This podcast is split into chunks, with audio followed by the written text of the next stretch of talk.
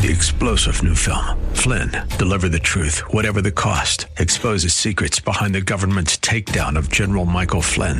Flynn knew what the intel world had been up to. He ordered the first audit of the use of contractors. This set off alarm bells. He told the truth. He was the most dangerous person for Donald Trump to hire. They had to get rid of Flynn. Flynn, deliver the truth, whatever the cost. Available now. Watch it today. Go to salemnow.com. Salemnow.com. Healthcare Now, paid for by Integrated Physician Network. This program was recorded to air at this time. Healthcare premiums through the roof. So much to think about when it comes to healthcare. Who do you talk to? Where do you go next? Well, we've got your answer to navigating the healthcare world. Welcome to Healthcare Now with host Mark Chaya, Larry Jones, and from Orlando Medical News, John Kelly. And now let's head into the Healthcare Now studios. Good morning and welcome to Healthcare Now. Thank you for joining us. Today we're going to continue our discussion on healthcare issues that affect you, as well as promote our objective to build an educated healthcare consumer group and help people understand how to navigate our complex healthcare system. This is Dr. Mark, and I'm joined, as always, with Larry Jones and John Good morning, Kelly. Dr. Gentlemen, Mark. Good morning, Dr. Mark. So let's uh, talk a little bit uh, about some updates. Previous shows, we've started out talking about uh, COVID vaccines. Right. You got some numbers for us? I do. Uh, as of this morning, I believe 63% of the U.S. have received one vaccine, Mm-hmm. and half the country have been fully vaccinated. So you're feeling that's a pace better than what what would be expected? I mean, what I mean, everyone has an opinion about this, but I'm I'm curious how Yeah, even about it. even though the J and J fell off for 11 days Right. on the pause, it seems that we are now pretty much consistently generating about three million vaccines a day. Yep, yep. I know, and that was a big deal when we had that first three million day, Exactly. which was really a three and a half million Right, day. right. Yeah, let's talk the J and J. So, uh, as I think everybody has followed, Mm-hmm. uh, the CDC and the FDA uh, held the use of, of that vaccine after there were a number of women who had clotting issues For 11 days. Eleven days. Yep. Mm-hmm. It was out uh, out of pocket, and then they turned around and said basically, you know, that the the risk of not having a vaccine is is much much much much greater than the risk of this possibly being linked to the vaccine. And we should point out like the differences between the vaccines. The J&J vaccine and the AstraZeneca vaccine are different than the Moderna and the Pfizer vaccines. Uh, J&J and AstraZeneca have a similar technology, and the idea with both of those are, you know, we're, we're going to do like we've talked about J&J being one dose, uh, and it doesn't require the same refrigeration. Right. So the idea here is it's going to be mass produced, normal room temperature. normal room temperature, Yeah, so they yeah. can ship it. It can be delivered, and in, in countries, uh, you know, in, in third world countries and places that we need to address this, the, The Pfizer Pfizer just Moderna won't just can't work. Yeah, it won't work. So so it's a little concerning that there was this pause because it really affected people's opinions. We already had a lot of mm-hmm. folks. What forty percent of the population was like, We're skeptical. skeptical. Yep, yep. So so you kind of hear a lot of things. Now I understand in our society, full disclosure, full discussion is the the name of the game. And here's a situation where it may have jumped the gun a bit uh, by pausing the vaccine without investigating it, uh, Mm-hmm. or you know, because it really has it really has set things back from that particular thing. Because No question. I think it was uh, Seminole County. One of the sites had uh, a huge number of the J and J vaccines, and they gave out like 300 doses. I Exactly. think they had 3,000 People aren't doses. showing up. But you Yep. know, there's a couple things, Dr. Mark, I think that the J and J pause has done. Not only has it created that skepticism you're talking about, Mm-hmm. and it's estimated now that 20 to 40 percent of people are rethinking whether they're even going to get the vaccines. But it was reported this morning by the New York Times that millions of Americans are not getting the second dose of their COVID 19 vaccines at the time when they're supposed to be getting it. And they're saying now that 5 million people, or nearly 8% of all people who got their first shot, have missed their second shot time frame. And if you think back to when things were, as they, things are going well, but when they kind of started up and we were on this up ramp, there was a discussion in the news about what your coverage was with one dose J and J vaccine versus one dose of Pfizer or Moderna. Right. And there were people that were looking at those numbers, which were very, very early numbers, Exactly. and saying, "I don't need the other dose." Right. And then add to that, if anyone had a reaction to the first dose, they're less likely to take a second dose, or if they knew somebody that had a reaction. So You know, over the next couple of years, people that aren't vaccinated or had their second dose are going to have some issues. And I thought there was an interesting article in the paper the other day, and it was entitled "How to Replace a Lost COVID Vaccination Card." right, right. I And it that. seems that wherever there are COVID vaccination shots, it turns out there are people losing their COVID cards. just leaving them on the floor. They leave them in the bathroom. They drop them in the parking lot. Sometimes they even let them slip from their grasp in the observation area while they're waiting 15 Right, minutes right. after they've had their shot. And they're now in Seminole County, they have even instructed people to watch and observe if people drop them to pick them up. And the the issue here is replacing those cards You can't. is not as easy as No. people think it is. no, I don't think it's a there's- big hassle. There's really not a mechanism. Yeah. yeah. And and I think the moral of the story is where and we can tell our listeners treat your vaccination card like you do your driver's license. Yeah, or your, you know, people told me put it inside your passport if you have Yes. a passport because it's going to be very important. Yes. when it comes to travel. Take a picture of it and put it Yep. on your phone. Yep. That way you always have it. but don't post it on your Instagram. That was another thing that came out. That's right. They're really, Well, really easy to counterfeit on that card. Oh, there's all Yeah, sorts of, and yeah, it's it's yeah. a very simple card. So I think that's something in the next edition. And so let me just kind of a little Mm-hmm. foreshadowing of the next piece of information that's going to be misinformation. Okay. when do we need our booster? So Right. I, I had my shot, I think, uh, right in the first round. So I'm, I'm three, four months into this. Uh, the initial discussion was you're going to need it at three months with no data to back that up. Then it was pushed four months, six months. Pfizer's saying it's going to be a year. And the White House put out a statement the other day Yes. that it was six months. Nine right? to 12 months. Yeah. So nine to 12 Mm-hmm. So so no one really knows, and we need a better way to figure that out. But you know, my thoughts are we need to get everybody vaccinated before we start opening things up for a second round. Um, I think we haven't heard as much about the variants um, in the last three four weeks. So there's the, the data is being collected. There's no question, uh, but it's just how it's being interpreted and delivered to us. Well, you know, Doctor Doctor Mark, we ahead. look. I'm sorry, Lee. Mm-hmm. We look at this like the flu, um, where they look at the top three variants from the previous year. I think that's what the uh, majority of the American public expects. How do you feel about that? Well, the variants for for this particular animal are different than the flu, right? So there's the the actual COVID, the the the virus that causes COVID nineteen has some variations, but not truly like totally different brands. Like there are, are a number of different flu viruses, and so then then you're right, they do the top three. In this one, the companies feel as though one vaccine is covering them all, and they may be able to tweak that vaccine in the booster, so you're still covering 100% what, of what we expect. Whereas with the flu shots, we know we're not covering 100%. I mean, that's just a different thing. And, and that's why it's given once a year, not because your immunity drops off to that shot. You know, they call it like a trivalent shot. It'll have three. The, it's, it's because the season of the flu comes back up, and we know there's going to be different varieties of the flu available. So it is a different animal and a different kind of vaccine. You know, current current data suggests that this immunity right now lasts six months, but experts say that even if the immunity lasts longer, the rapidly spreading these variants that you're talking about, John, may introduce a need for that annual booster. Yeah. And since I think we're like running through the segment, we were planning on talking about a couple of other things, but let's let's go to the next discussion of Okay. okay, we're vaccinated. Are we safe? And the answer to that is the world has to be vaccinated because world travel uh, to America is extremely common. And you look at what's going on around the world, and some countries are having a really rough time with COVID 19.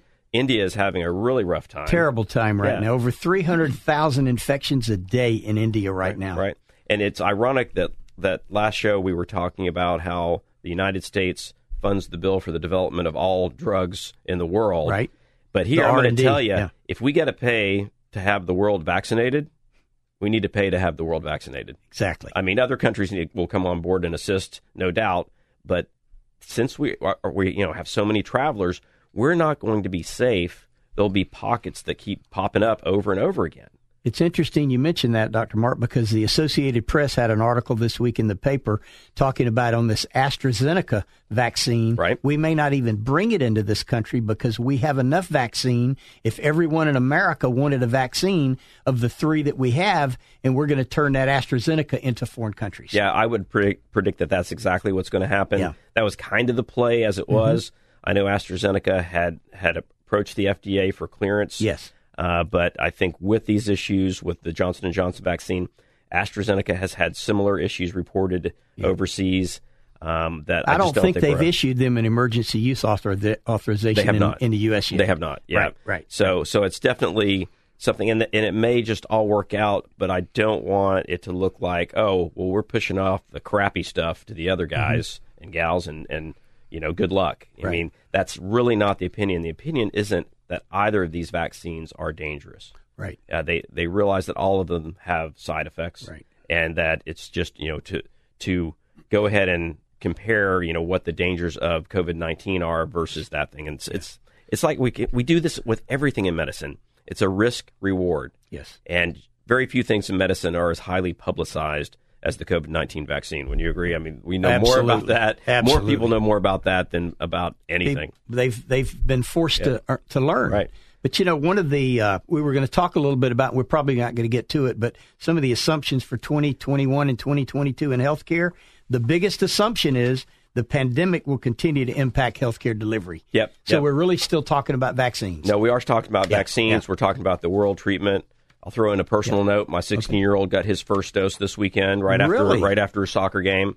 And uh, did he have any uh, side no, effects? Nothing. He just kept telling people he was shot in the other arm because he knew his buddies would punch him in the arm that he actually got the shot in. But uh, nope, he did great. He Kids. did really, really well. That's great. and great. so I'm looking forward to seeing, to to your point of what happens Mm-hmm. next, that age group get lower because we do know that the kids are spreading that virus, and that's going to be.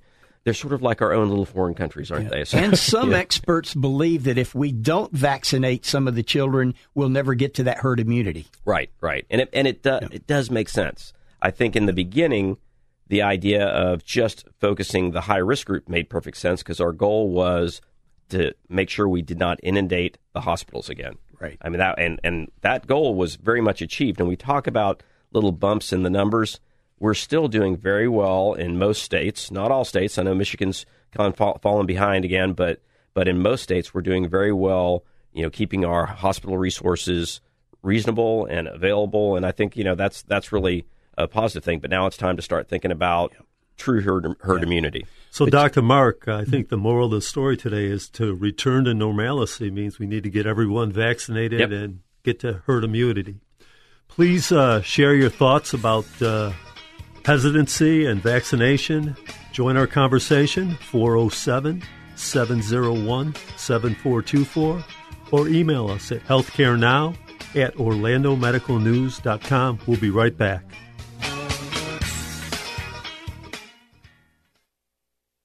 Angela Sells Orlando, also known as your realtor on call, Central Florida's relocation and luxury real estate specialist. Looking for concierge services? Relocating to Central Florida? Buying? Selling? Buying and selling? Helping to maximize your return and fighting for the best deal. Preferred lenders available. Specializing in relocation for physicians, healthcare professionals, and high net worth individuals. Assisting with location placement, school tours, banking and financial connections, introductions to athletic and social memberships, testimonials and references available upon request. Reach me 24 7. Text 407 616 3513 or email Angela at angelasellsorlando.com. And always remember to connect on LinkedIn. Be healthy, be safe, and reopen this great nation's economy. Are your annual wellness visits 60% completed? Medicare requires 60%. ThoughtSwift provides a turnkey solution, reducing AWVs 5 to 20 minutes, software generated care plans, providing patient conversations and billing codes, improving MACRA, MIPS, and HEDIS. Net $125 plus per AWV. Interested? John Fogerty 609 605 6859 609 605 6859. It's not really a long surgery. The recovery time was practically nothing, pretty much a piece of cake. I look at my scar as my battle scar. You know, I won the battle. Went from death's door to I'm me again. I am enjoying life. I can count on tomorrow. Barostim is an option for heart failure patients with reduced ejection fraction. To learn more about the therapy and important safety information, please visit www.cvrx.com.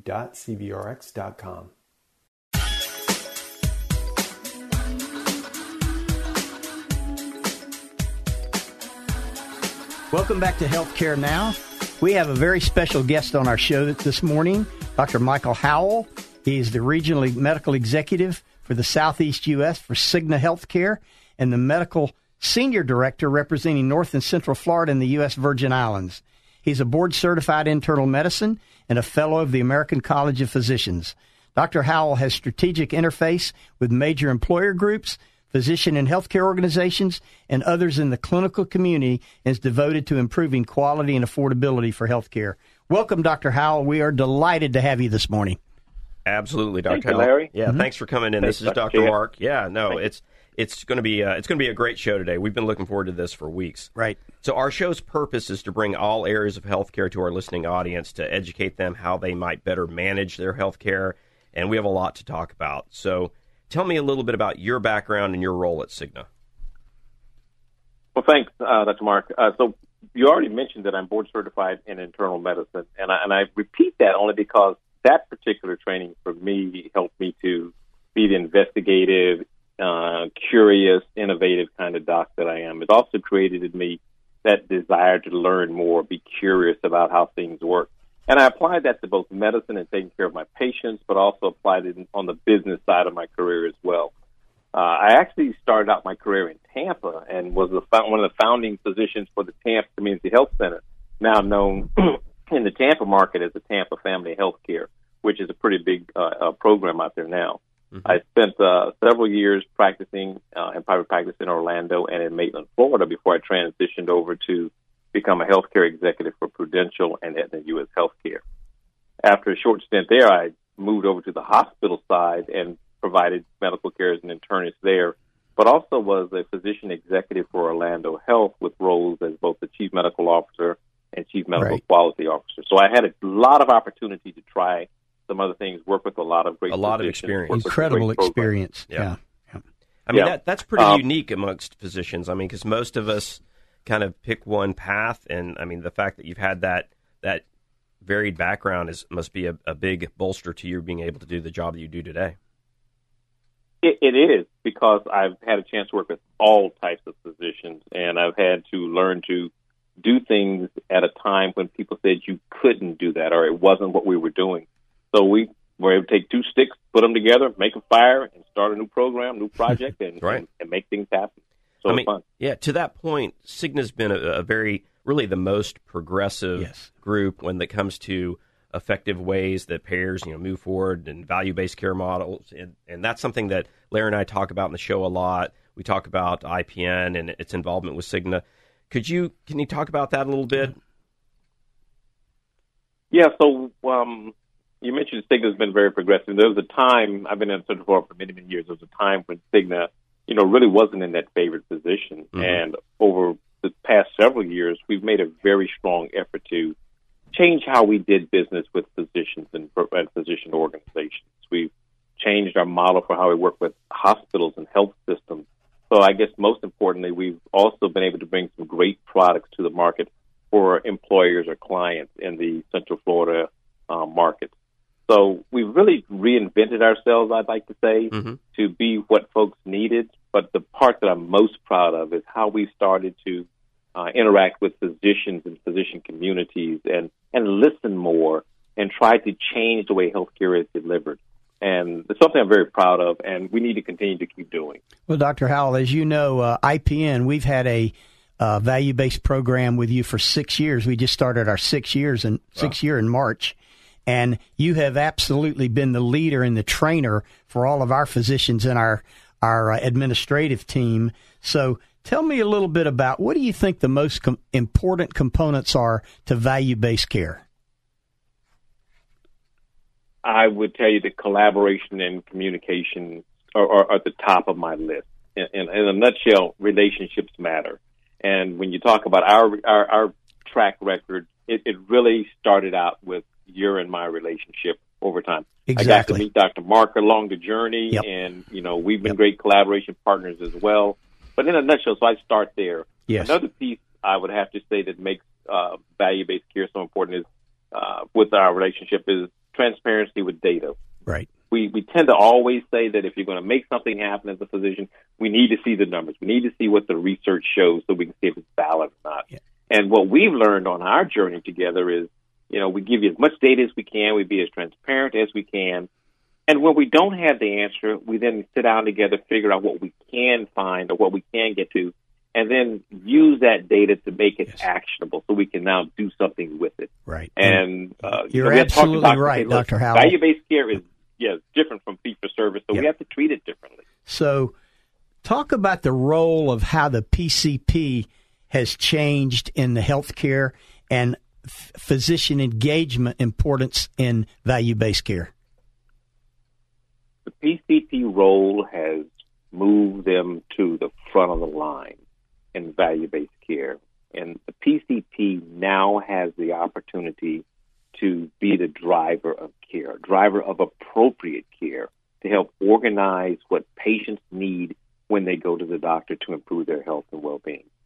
We didn't always have that. And not to um, say anything negative about specialty care, mm-hmm. but we tended to just refer cases out and we didn't help to manage the whole person. The PCP's role has changed, and through value based arrangements, we're starting to be able to reward them for the work and engagement that they actually provide to the care of the total patient. You know, as we uh, engage our audience here, it brings to mind that we might need to back up one step. So we've all, we've talked about all these topics, but so the difference between fee for service and value based care. fee for services, you go in your service. You, it's a certain amount of money that that goes into certain pockets. It's fixed, transactional. And, yeah, it doesn't yeah. really have anything right. to do with outcomes. Doesn't has have to do with quality. It is what it is, and that's been the historic model for quite some time. Whereas value based care models are different. And I'll, I'll let you. This is this is your uh, your segment here. So tell us a little bit about value based as it would pertain, how it affects the patient. What should they know about? You know, is their doctor involved in a value based program? So fee for service, I like to say, is that turnstile care. Every time you go through the turnstile, you pay a fee, and right. that's and, and whatever you get for that fee. Value based care looks at the entire continuum of care or services that are provided. So I may look at it from a shared risk involvement where we put money in a pool, and if you do well based on outcome, not just the fact that you went through the turnstile, but what happens over a period of time with your care.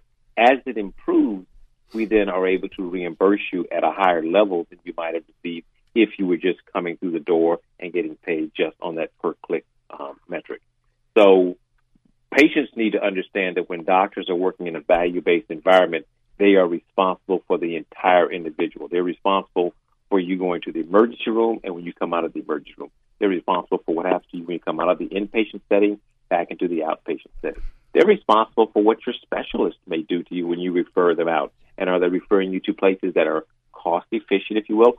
Meaning, are they the priced right to keep that cost of healthcare down? Or are they just referring you to places that don't really pay attention to cost and just continue to spend the money and drive the healthcare cost in this country higher? So, so I know, yeah, I know you always follow value in a value based arrangement for the patient and the physician. I know you follow customer satisfaction a great deal, and I think our listeners would be very interested in what you've seen with value based medicine for, for their satisfaction.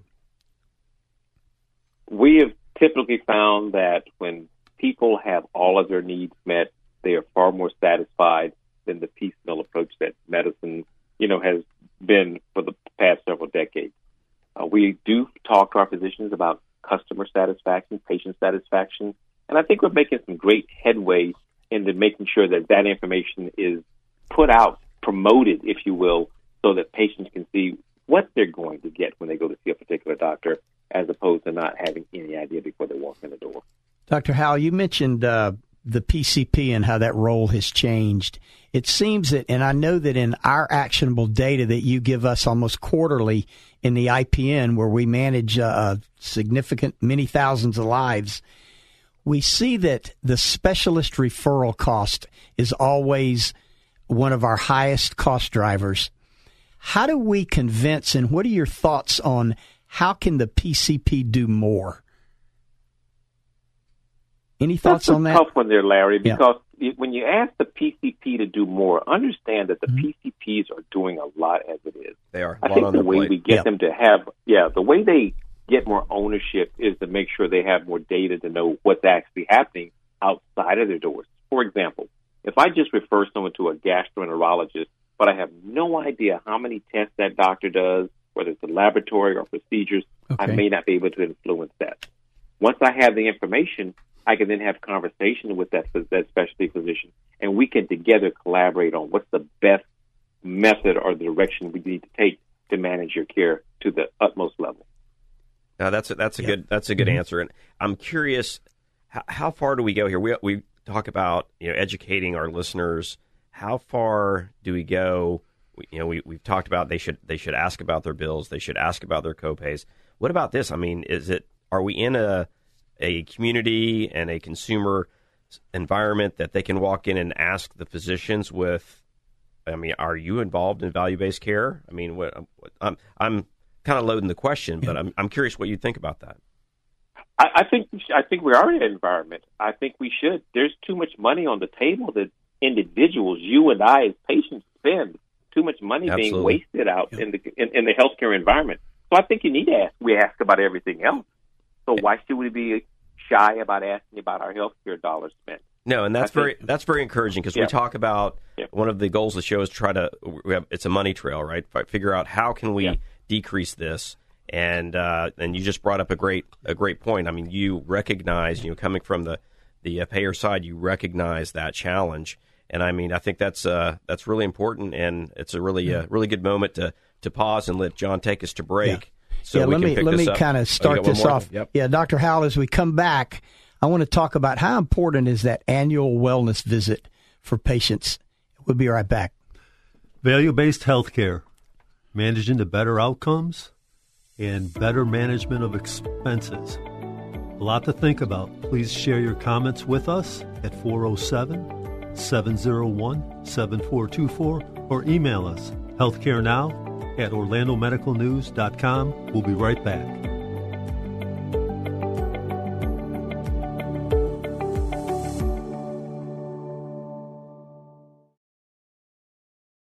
It's not really a long surgery. The recovery time was practically nothing, pretty much a piece of cake. I look at my scar as my battle scar. You know, I won the battle. Went from death's door to I'm me again. I am enjoying life. I can count on tomorrow.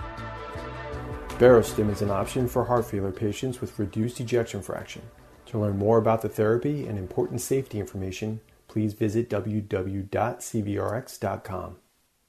Angela Sells Orlando, also known as your realtor on call, Central Florida's relocation and luxury real estate specialist. Looking for concierge services? Relocating to Central Florida? Buying, selling, buying and selling? Helping to maximize your return and fighting for the best deal. Preferred lenders available. Specializing in relocation for physicians, healthcare professionals, and high net worth individuals. Assisting with location placement, school tours, banking and financial connections, introductions to athletic and social memberships, testimonials and references available upon request. Reach me 24 7. Text 407 616 3513 or email Angela at angelasellsorlando.com. And always remember to connect on LinkedIn. Be healthy, be safe, and reopen this great nation's economy. The Integrated Independent Physicians Network, preserving and protecting the independent practice of medicine since 2015. Join the movement with us. IPNetworkFlorida.com. Looking for affordable or professional video, differentiating your business from competitors? Brand, improving online presence about me or professional videos. SakataFilms.com 407 860 3035. Mark Chayot, MD, practicing pediatric surgeon since 1997, working with Central Florida's premier hospital systems and outpatient surgery centers, providing unparalleled patient care and leveraging the latest in medical, technology, and education, accepting all major insurance. 407 228 4774 or visit OrlandoPediatricSurgery.com. Orlando Medical News, Central Florida's primary choice for professional healthcare news since 2005. Interested? Check out our website at orlandomedicalnews.com or give us a call at 407 701 7424.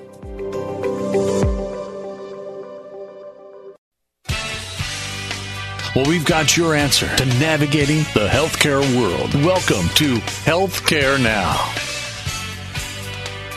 Welcome back to Healthcare Now. We're talking with Dr. Michael Howell, Senior Medical Executive for Cigna Healthcare. And Dr. Howell, we left off at talking about how important is the annual wellness visit for patients. You know, I think about the annual wellness visit, and I've got mine scheduled probably sometime in May. It's like getting your, your annual checkup on your vehicle. It lets you know what's going on, what sensors have been tripping, and what you need to pay attention to. But for certain age categories, it also is a reminder that I need to have certain preventive screens. My colonoscopy may be due. I'm a female or a lady, uh, my pap smear or my breast exam, my mammogram. These are the things that we need to pay attention to. What's my blood pressure doing?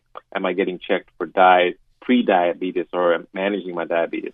The annual wellness check is critical to make sure that the human body, the engine that runs you as an individual, is purring along perfectly. And if we find things, we'll take the codes that we find, we'll evaluate them and say, we need to make some interventions to get your engine back in perfect running condition. You know, it's historically, I think uh, patients uh, have walked in and when they've seen their their doctor. Maybe they went in because they had a cold or they had some a cough, and and they went and they saw their doctor, and that's not the annual wellness visit. But then when four weeks later they get the call that you haven't been in for your annual wellness visit, that causes a lot of confusion, and and it is such a different thing. And I know that's partly manufactured by the fact that you, we have to plan these things out, and the physicians have to address, you know, in the annual wellness visit, you just stated what they address, whereas in a in a focused visit, it's completely different. And a couple of words from you, and we're not we're not just trying to dip into the pockets of the patients again. It's it's actually very very important to know the difference. I agree. We're actually talking to uh, employers and employees to really get them to understand how to prepare for that annual visit as well. What questions they may have, what tests they need to start looking out for. So when they walk into the doctor's office, they really know what they're looking for, and when they walk out, they will know that they got it because they went in there and they directly addressed it. So good point on that. Um, it, it's not a routine focus visit. It is about checking your engine out, your machine out to make sure, call the human body, to make sure it's in top running condition. Yeah, and, uh, and you know, at the end of the day, people don't like to take the time to do this. And if they went and saw you for this one thing and you got an antibiotic, they why didn't you just do all those things? Right. And it really is an important message that that's just not how the system works efficiently. That you're we're going to miss things, and it's very important. So important, in fact, that on pretty much all the commercial payers, that annual wellness visit isn't a visit that they're charged for. Right, so it, it's part and parcel. That's right. Most insurers cover that, even Yeah. the copay. Absolutely. Yeah. So, so it is Well, a the- difference. The ACA covers it, so it, it says that you, you it doesn't you can't charge for it. So You can't charge for it. Yeah, take that's right. advantage of it. Yeah, Yeah. absolutely, absolutely. Well, you know, Dr. Howell, uh, you mentioned that you're getting your uh, wellness visit in May. Uh, my birthday's in April, and every year in April, I get my annual wellness visit, and then we do the labs, and then six months later in October, we do a second lab follow up with a lipid panel to make sure that the baseline labs are all in place and uh, that there are no chronic illnesses developing. And I think that's a good model for people to follow. Do it in the month of your birthday. I agree. Now, I go out and I talk to the employer groups, and we talk about the cost of the spend that is associated with chronic diseases. And one of the key messages we always bring to them is you've got to find ways through either our programs or your programs to let your employees know that the wellness visit, the pre- annual preventive visit, has a purpose. And if you take care of it, if you participate in it, if you own it, you can find things that don't that early enough so they never become these severe chronic conditions that raise the cost of health care for everybody. We, we, yeah, we talk about being that. Yeah, we talk about being a society of reactive medicine, not proactive medicine, and and every Mhm. one of us is at fault for that. I mean, it's it's nobody wants to take the time, you know, unless there's you know active bleeding. We're not going to go see anybody, you know. So that is that's an incredibly important message, and it's something that that all the teams on all the sides have to have to espouse that message to make it really work. And you know, Dr. Howell, we, if you recall, when uh, I was on the business advisory board in the insurance committee for Seminole County Schools, we came up with a program because less than fifty percent of the the employees, over 9,000 employees of the county, would even go get a wellness visit. Right. So what they did is they added the if you were a normal without an annual visit, you had a fifteen hundred dollar deductible. They changed the deductible to seven fifty if you got your annual wellness visit in the first sixty days of the following calendar year. And if you recall, ninety five percent of the employees then got their annual wellness visit. So, talk about incentives for members and patients for a second. I'll make it personal for you. If there's, if as a patient, if you put money in my pocket, I'm going to pay attention. Right. And in the past, when we didn't have these incentives in our benefit structure, we really didn't have a carrot for folks. It was all the stick of you have to go to the doctor, wait in the waiting room. But with today's medicine, and you mentioned value-based care, uh, that's another place where the physician has an opportunity to participate in that type of incentive because they'll create room, they'll create the time so that you can get the benefit of having a lower premium, a higher, a lower deductible for doing the right thing. So, you know, we got to figure out what are the carrots that are important to people. In today's age, with going through the COVID pandemic, the downtime, the, the business shortage stoppages, anytime you can put money back into an individual's pocket, real dollars, it will move them to do some things that really benefit them. Great. No, that's good. That's a, that's a great message. That's and I a hope good our, example. Yeah, Yeah. hope our listeners really really tie into that. So uh, let's jump to something I know that you've talked about it probably every meeting that you've had in the, the last year. And uh, how has the pandemic changed how Cigna evaluates its members regarding patient care? And what, what kind of programs have you initiated? What and what do we expect to see moving forward? One of the initial responses to the COVID 19 crisis and subsequent pandemic was to pivot our ACO model, our accountable care organization model, our value based model, away from just looking at financial metrics uh, to chronic condition management, quality measures, and then strategizing how to make the maximal impact on populations most impacted by COVID. So we had to look at the folks who were impacted most, make sure uh, in their through their insurance that they were able to access the care that was available for them. Um, for the physicians, because we knew that their businesses declined, rather than remove the financial incentives from the program because the services weren't there, we wanted to go ahead and keep them whole. So we created our revamped our, our ACO program, if you will, to continue the incentives to help support the physicians because we knew they were going to rebound and we needed them to be as whole as possible so they could resume services as soon as possible.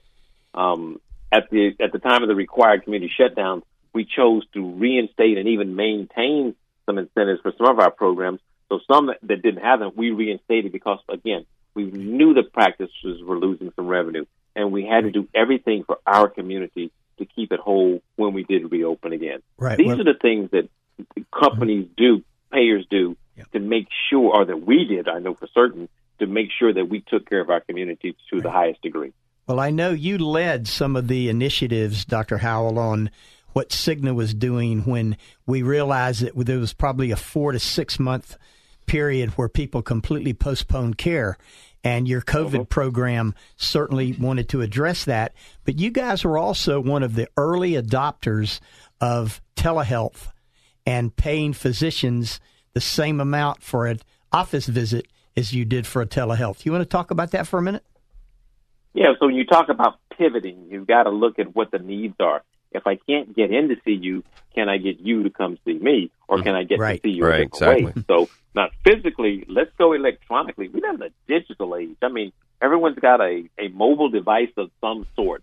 Let's utilize them. Before the pandemic, the utilization of virtual care or telehealth or being able to receive health care via your mobile device was pretty much nil across the country Right. with COVID, when we shut down, it shot up by over a thousand percent. I mean, just huge ramp up.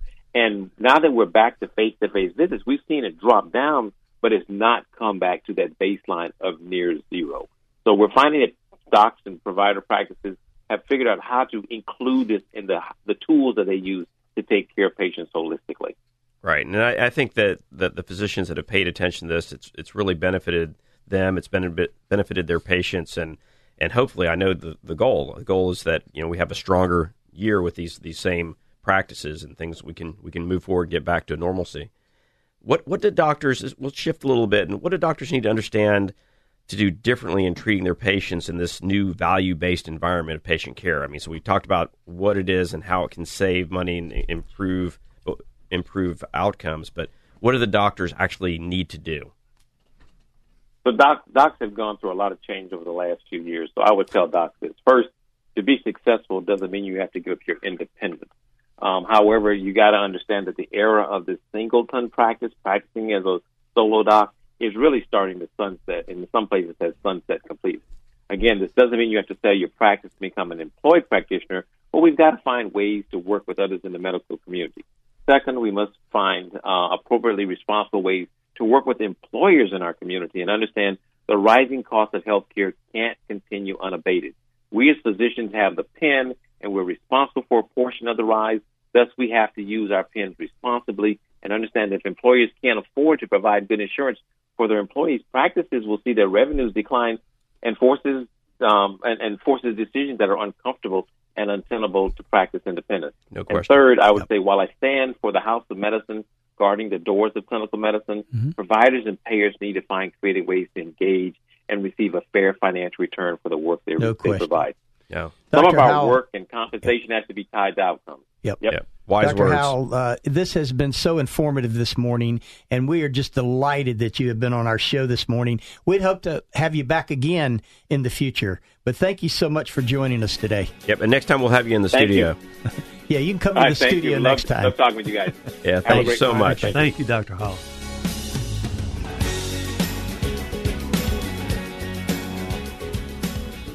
Angela Sells Orlando, also known as your Realtor on Call, Central Florida's relocation and luxury real estate specialist.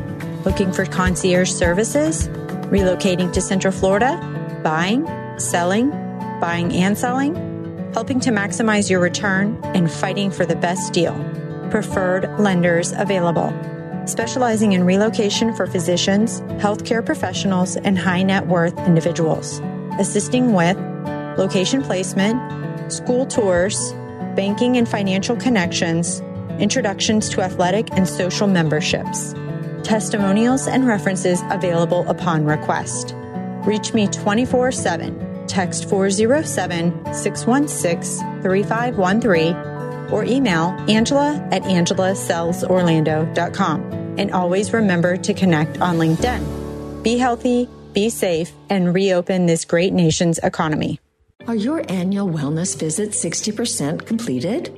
Medicare requires 60%. ThoughtSwift provides a turnkey solution, reducing AWV's 5 to 20 minutes, software generated care plans, providing patient conversations and billing codes, improving MACRA, MIPS, and HEDIS. Net $125 plus per AWV. Interested? John Fogarty, 609 605 6859 609 605 6859. It's not really a long surgery. The recovery time was practically nothing, pretty much a piece of cake. I look at my scar as my battle scar. You know, I won the battle. Went from death's door to I'm me again. I am enjoying life. I can count on tomorrow. Barostim is an option for heart failure patients with reduced ejection fraction. To learn more about the therapy and important safety information, please visit www.cvrx.com.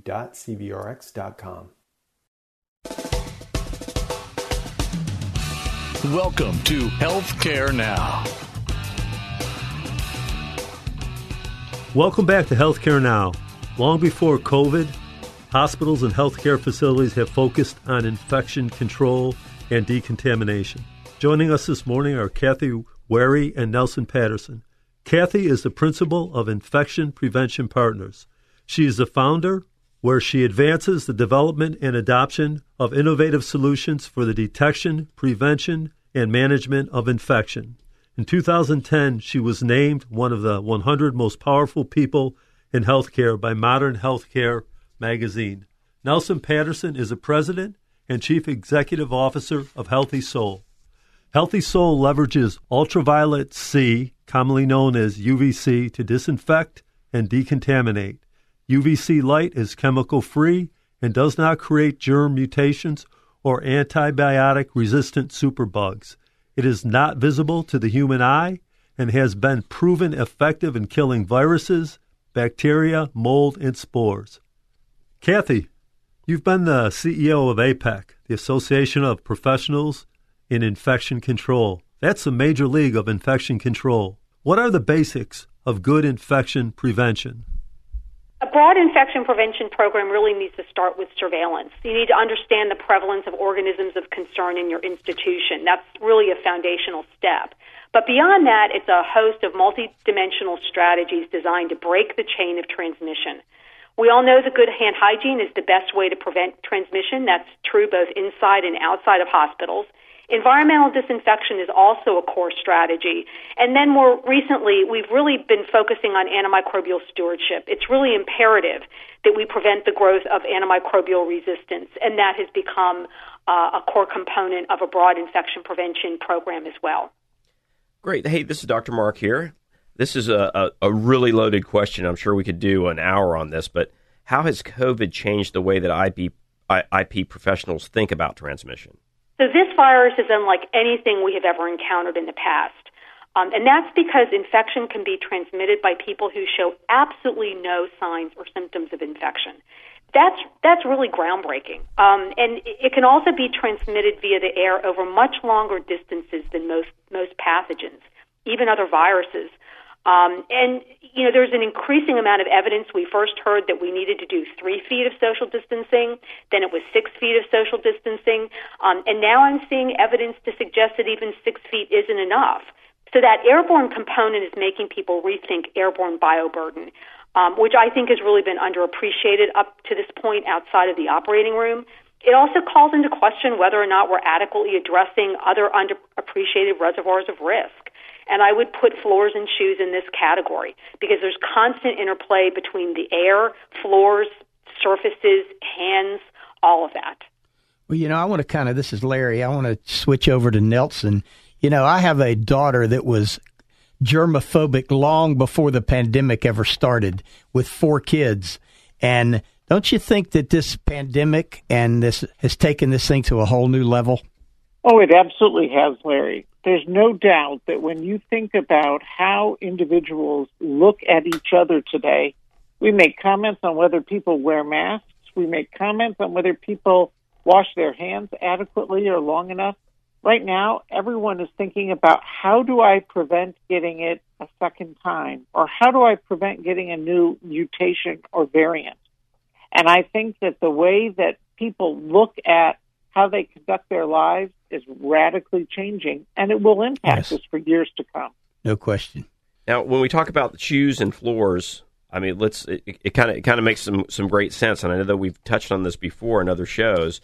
But uh, talk to me a little bit about the theory behind exactly what you're doing and, and why the the transmission selection of uh, knocking out the floors is so important. When when you think about shoes and floors, as Kathy already noted, they're underappreciated reservoirs of risk when it comes to infection prevention and control.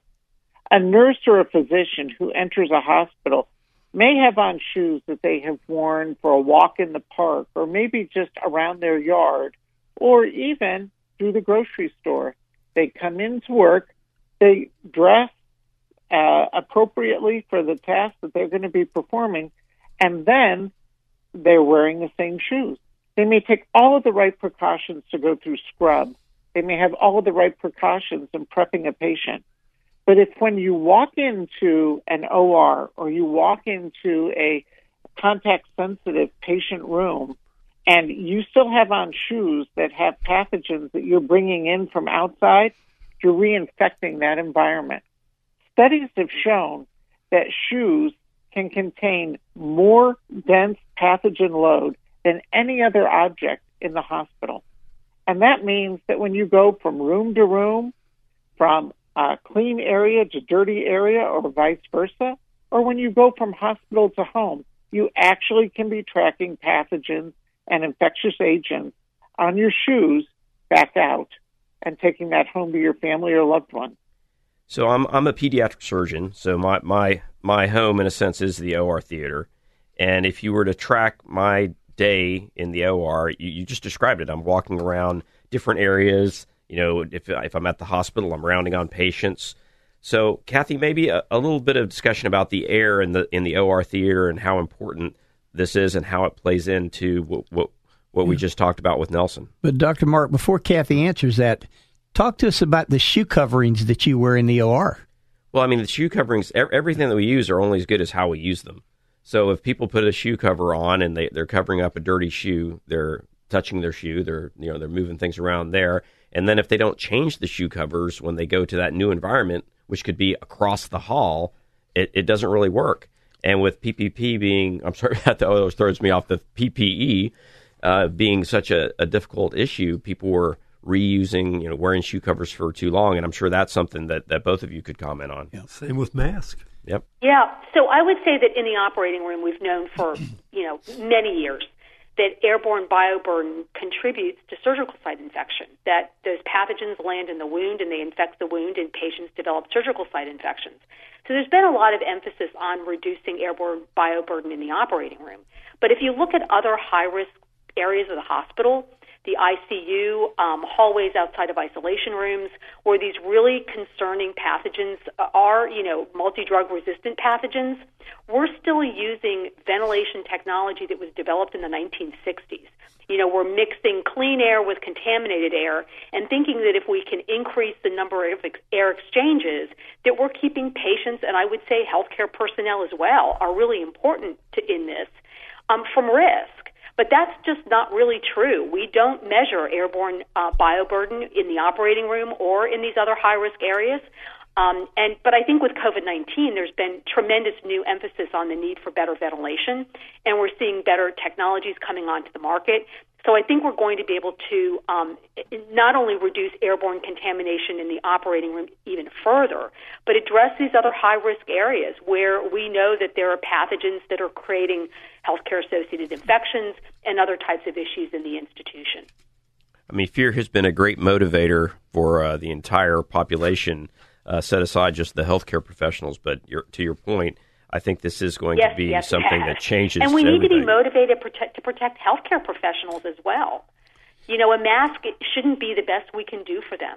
Um, other supplemental strategies, whether it's air or floors or disinfecting shoes, really need to be part of that equation.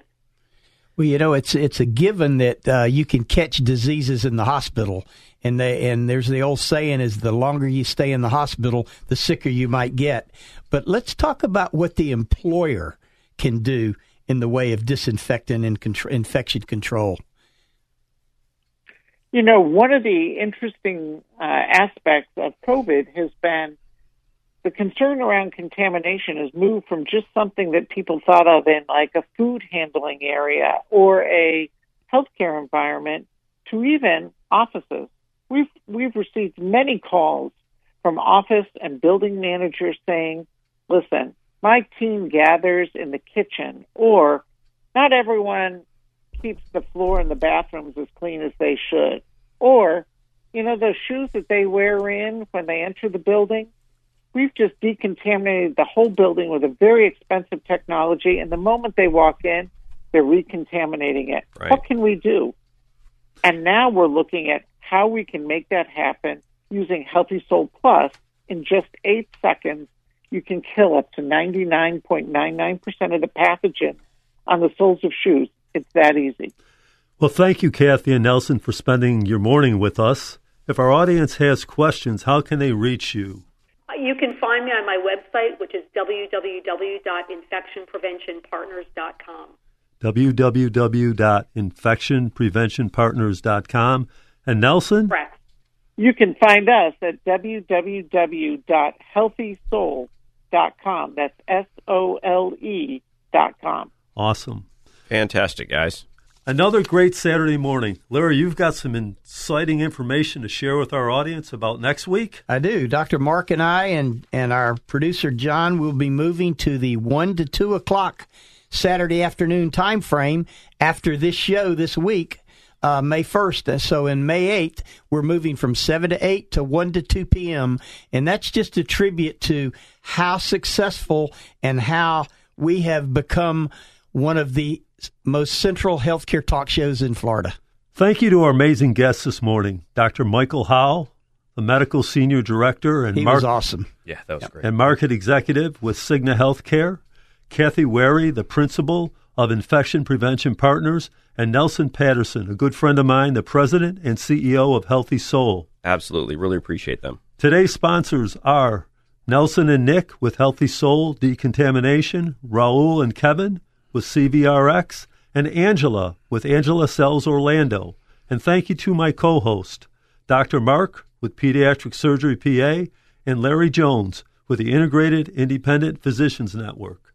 I also need to recognize our advertising partners Diana with Staccato Films, John with RX to Live, April and Mary Catherine with Counseling Resource Services, and myself, John Kelly, with the Orlando Medical News. Larry, do you have a final thought for our audience? I do. Take time to become an informed healthcare consumer, and don't forget, we're moving our show next week to the 1 p.m. time frame. Afternoon slot. See you next week. Thank ya. you. You feel better now? We hope you do. Join us again next week for Healthcare Now. For a podcast of this program, go to theanswerorlando.com. Are you concerned about healthcare skyrocketing expenses? Monthly premiums approaching $2,000? Out of pocket expenses up 50% the past 10 years? Introducing Healthcare Now, the truth about U.S. healthcare. Join the discussion. 7 to 8 a.m. Saturday mornings on AM 950 and FM 94.9. Co hosted by IPN's Mark Chayet and Larry Jones and Orlando Medical News, John Kelly.